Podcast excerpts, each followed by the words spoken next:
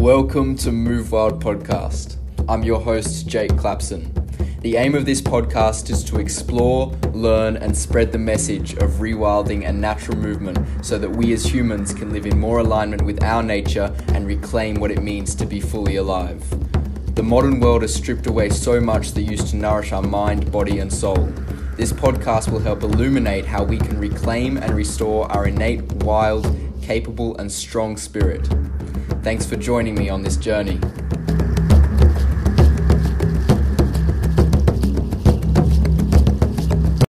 Hey guys, and welcome back to another episode of Move Wild Podcast. Thank you all so much for tuning in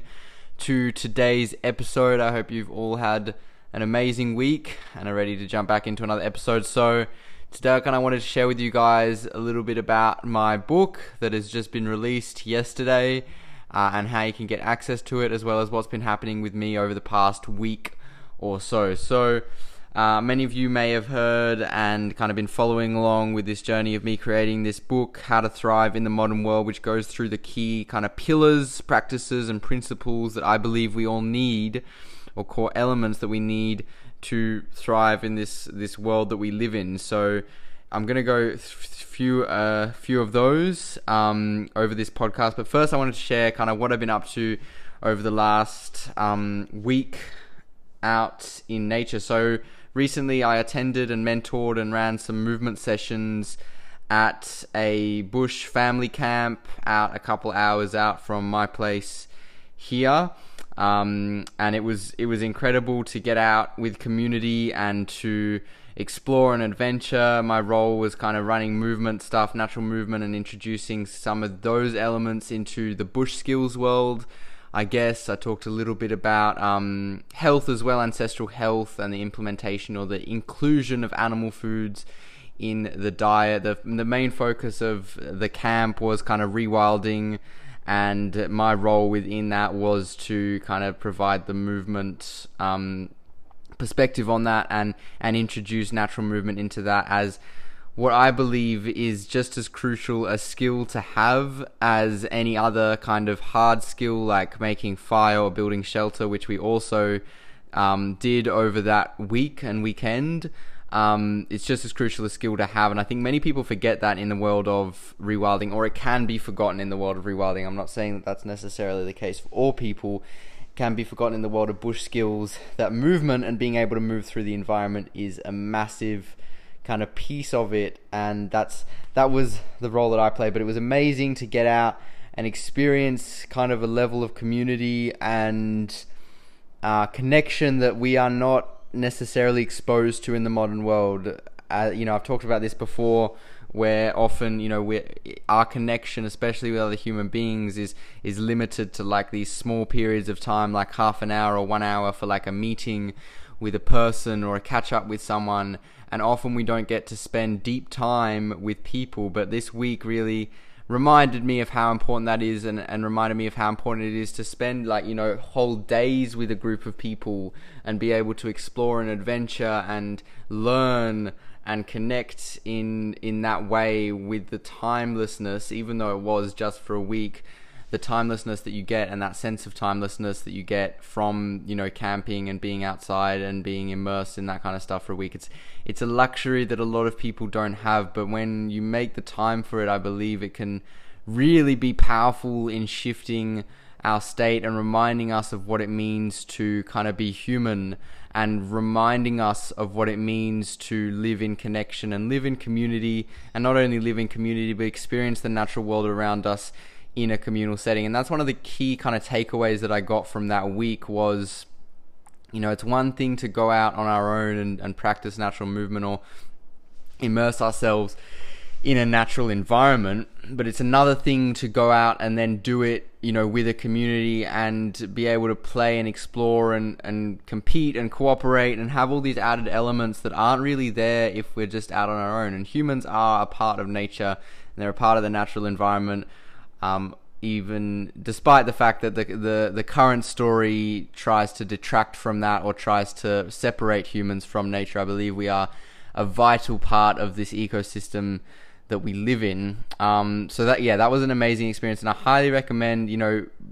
for you guys at home, like try and get out to these kind of things or look for these things in your area people who are going out and experiencing community and experiencing nature or movement or or some aspect of rewilding in this communal kind of way and communal kind of sense because it gives you a much deeper understanding and a much more yeah i guess a deeper experience of of being a human living in community so having having said that i'm actually going to be you know running some workshops and hopefully an event soon um, coming up over the next couple months. So if you are interested in in attending a workshop around the Sydney, Newcastle, um, Lake Macquarie, Central Coast area, then hit me up, message me, and get in contact. Uh, and also a retreat that I've got coming up, which is going to be really exciting. Get in contact with me for information on that. So anyway, I'm going to jump into a little bit more about my book. So you know, thri- so thriving in the modern world is is the name of the book, and that's kind of the whole, I guess, basis of what I'm trying to communicate in this book is how do we thrive in the modern world? How do we navigate all these intricacies that our biology and our physiology is not necessarily designed for or set up for, and it's through that navigation still cultivate a state of full vitality and aliveness and vibrancy. So the kind of main chapters or core pillars that I wrote about in the book were movement, nourishment, environment, recovery, and community. And within all of those, there's nuances, and within you know all of those different aspects, there's nuances, which is you know why why you should get the book, and it's free. And I'm going to tell you how you can get the book um, after I've gone through this a little bit, but you know, mastering all these core pillars and understanding all these core pillars and how they fit into your life and how they fit into um, an ancestral kind of lifestyle, and then how that fits into the modern world and the environment you live in is really important. I've just finished reading a really amazing book um, called Sand Talk, and for those of you who haven't read it, I would highly recommend getting it. And one of the concepts it's it's based around indigenous thinking and indigenous knowledge, and one of the concepts that he talks about in there, or that I picked up on, and I can't, I can't necessarily quote him on this, is um, the, you know, understanding that all, I guess, knowledge needs to be contextualized and that there's no necessary, you know, there's not necessarily a broad generalizing statement that can be made with any key principle that you need to apply to your life because your environment or your context is going to be different to everyone's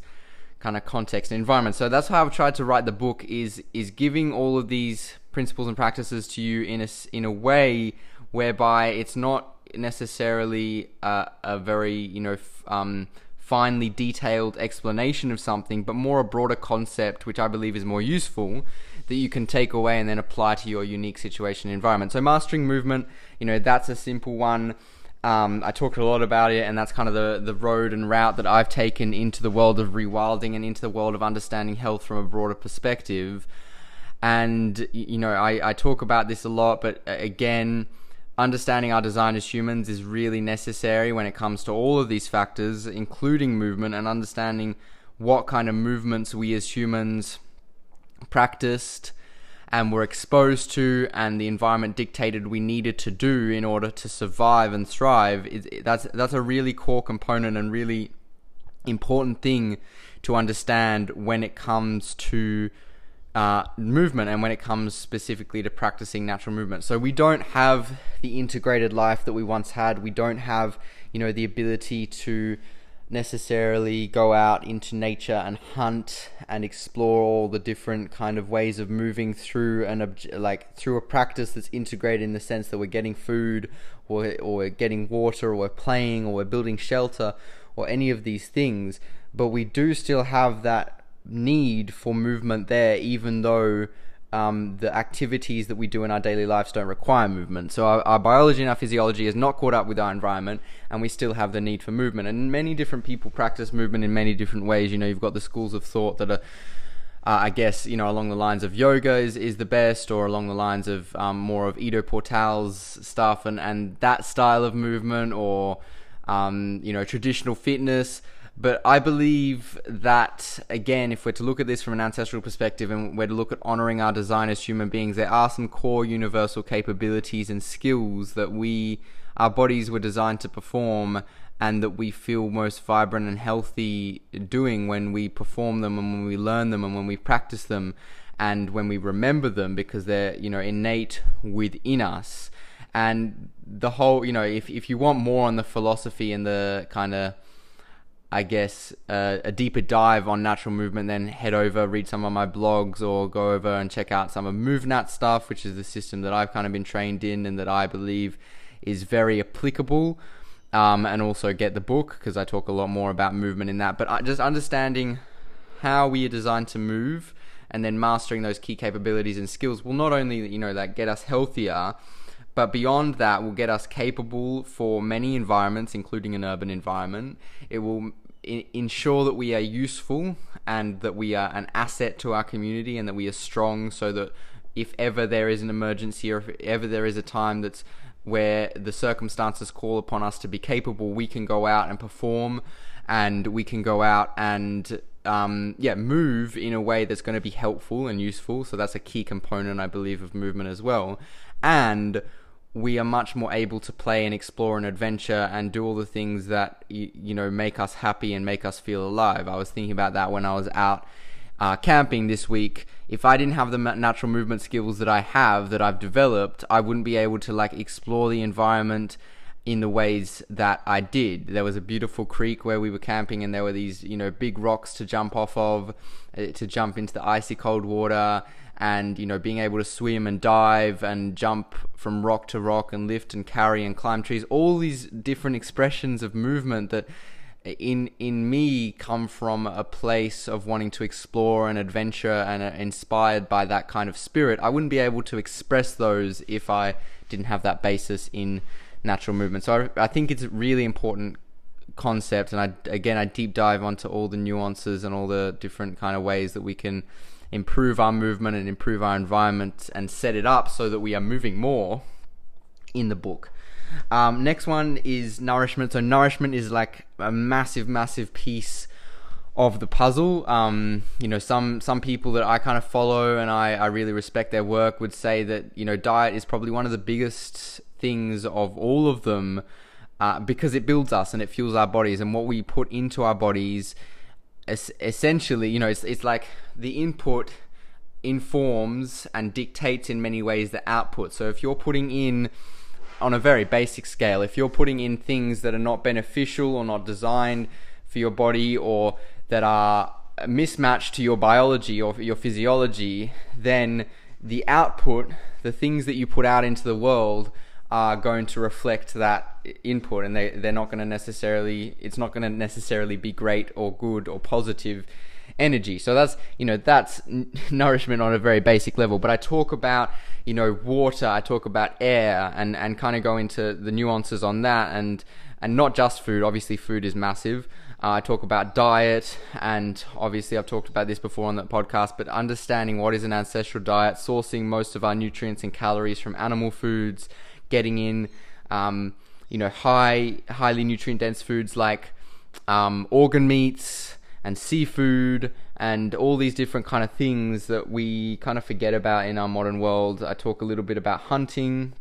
and the role of, you know, getting wild animals, which is something that came up a lot in the week that I was out bush, as there was someone, you know, teaching a hide tanning workshop, which was amazing and really inspired me to get more into tanning. Um, you know, yeah, I guess um, yeah, really looking at diet and nourishment from that ancestral perspective, and also, you know, air quality and um, water quality are also massive parts of nourishment, and the, you know those things go into fueling our bodies, they go into creating us, they go into uh, allowing us to be able to do the things that we want to do in life. So nourishment is obviously a key pillar and practice and thing that we need to master in this world and in this environment that does not necessarily offer us the best choices when it comes to food. It doesn't offer us, you know, ease of access to things like organ meats or uh, nutrient dense animal foods, but it's of vital importance that we navigate our way through this world adeptly in order to find those things so that we can fuel ourselves adequately so that we can live better lives. Uh, next one is environment. So this is one that I've talked on a lot and kind of is a massive piece again that's often overlooked. I believe, you know, we we need to understand and acknowledge that environment plays a role in health, and it's something that's often not um, I guess, played up enough, or people kind of deny it. One one massive shift, for example, that I noticed from being um, living the life that I'm living now in, in my in my place here, as as beautiful and as amazing as it is, it's still in an urban environment, and that the shift that I had from being here and then going out to the bush for a week is that you know my my parasympathetic nervous system was like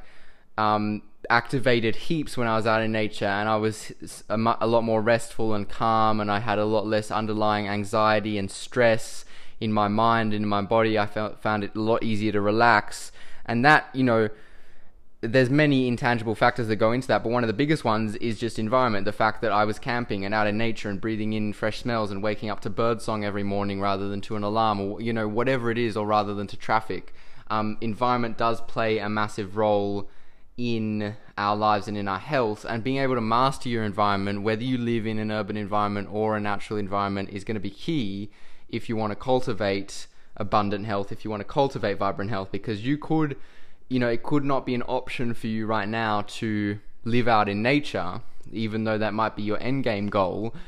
And there are certain key principles and practices that I share in the book that are going to be helpful for optimizing your environment so that it does help you to cultivate the very best possible health that you can in your context and in your circumstance. Um, so it's a massive one.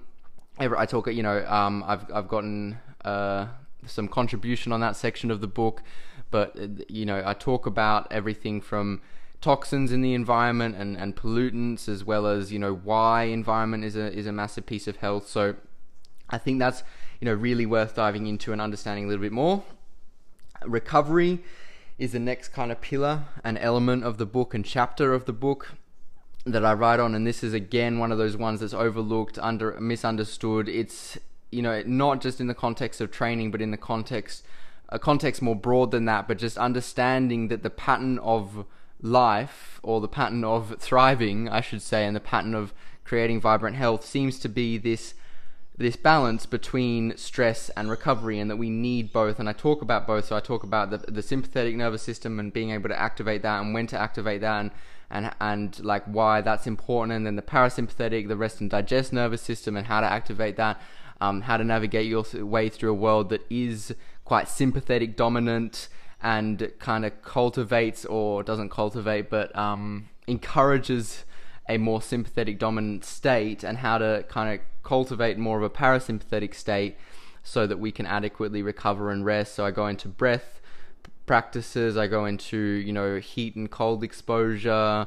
um, movement on that and how that relates and training and how that relates to recovery and the role of recovery and training and just kind of all these different areas and a broad look at recovery. I go into sleep and just covering, yeah, really how and why recovery is so important and, and how you can kind of implement it in your life regardless of where you are.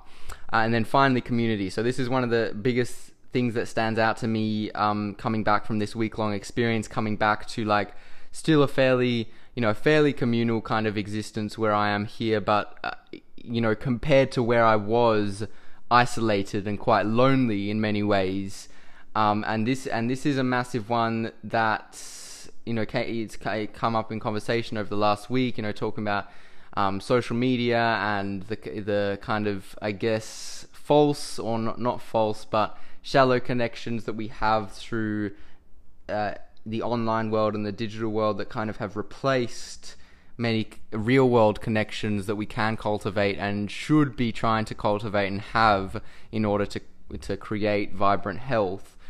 Um, so community is, um, you know, obviously a massive, massive, massive piece. We are social animals. We've evolved as social animals. We rely on other people for our emotional, physical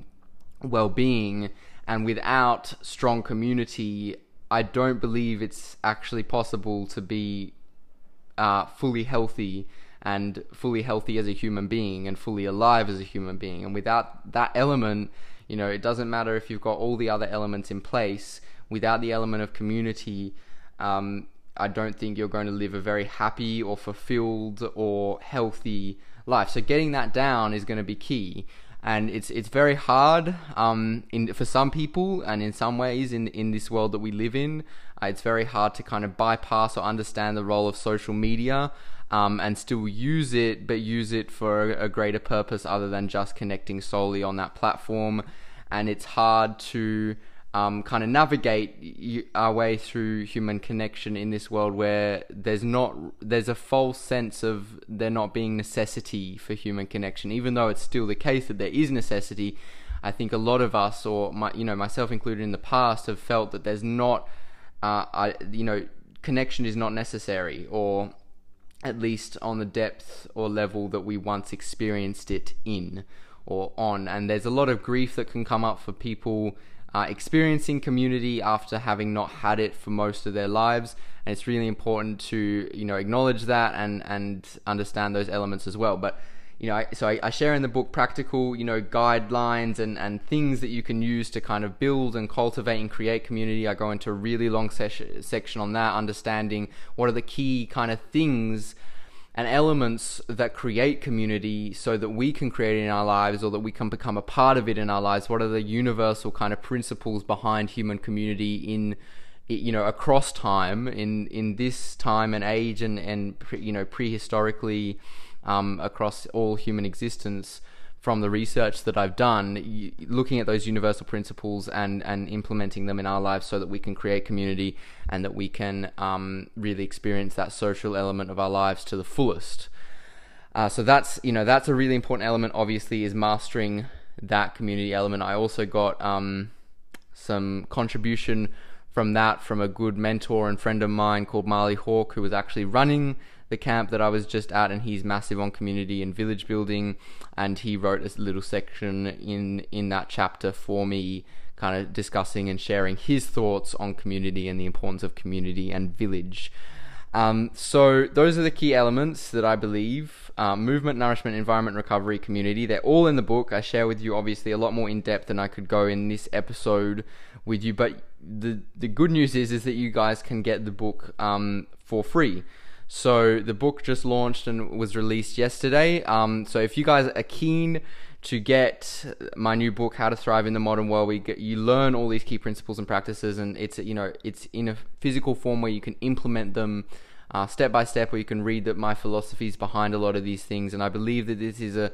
really valuable resource and a guidebook that you can use to kind of again navigate through this world and navigate um, your health and really cultivate and create vibrant health. This is these are the key principles and practices that I use to overcome my autoimmune condition and overcome a lot of health issues for myself and now using my health coaching to help people achieve vibrant health and vital health. This is the stuff that I use a lot in all of my coaching really and use to inform a lot of the way that all the ways that I think and all the ways that I approach health. Um, it's the culmination and the result of six years of kind of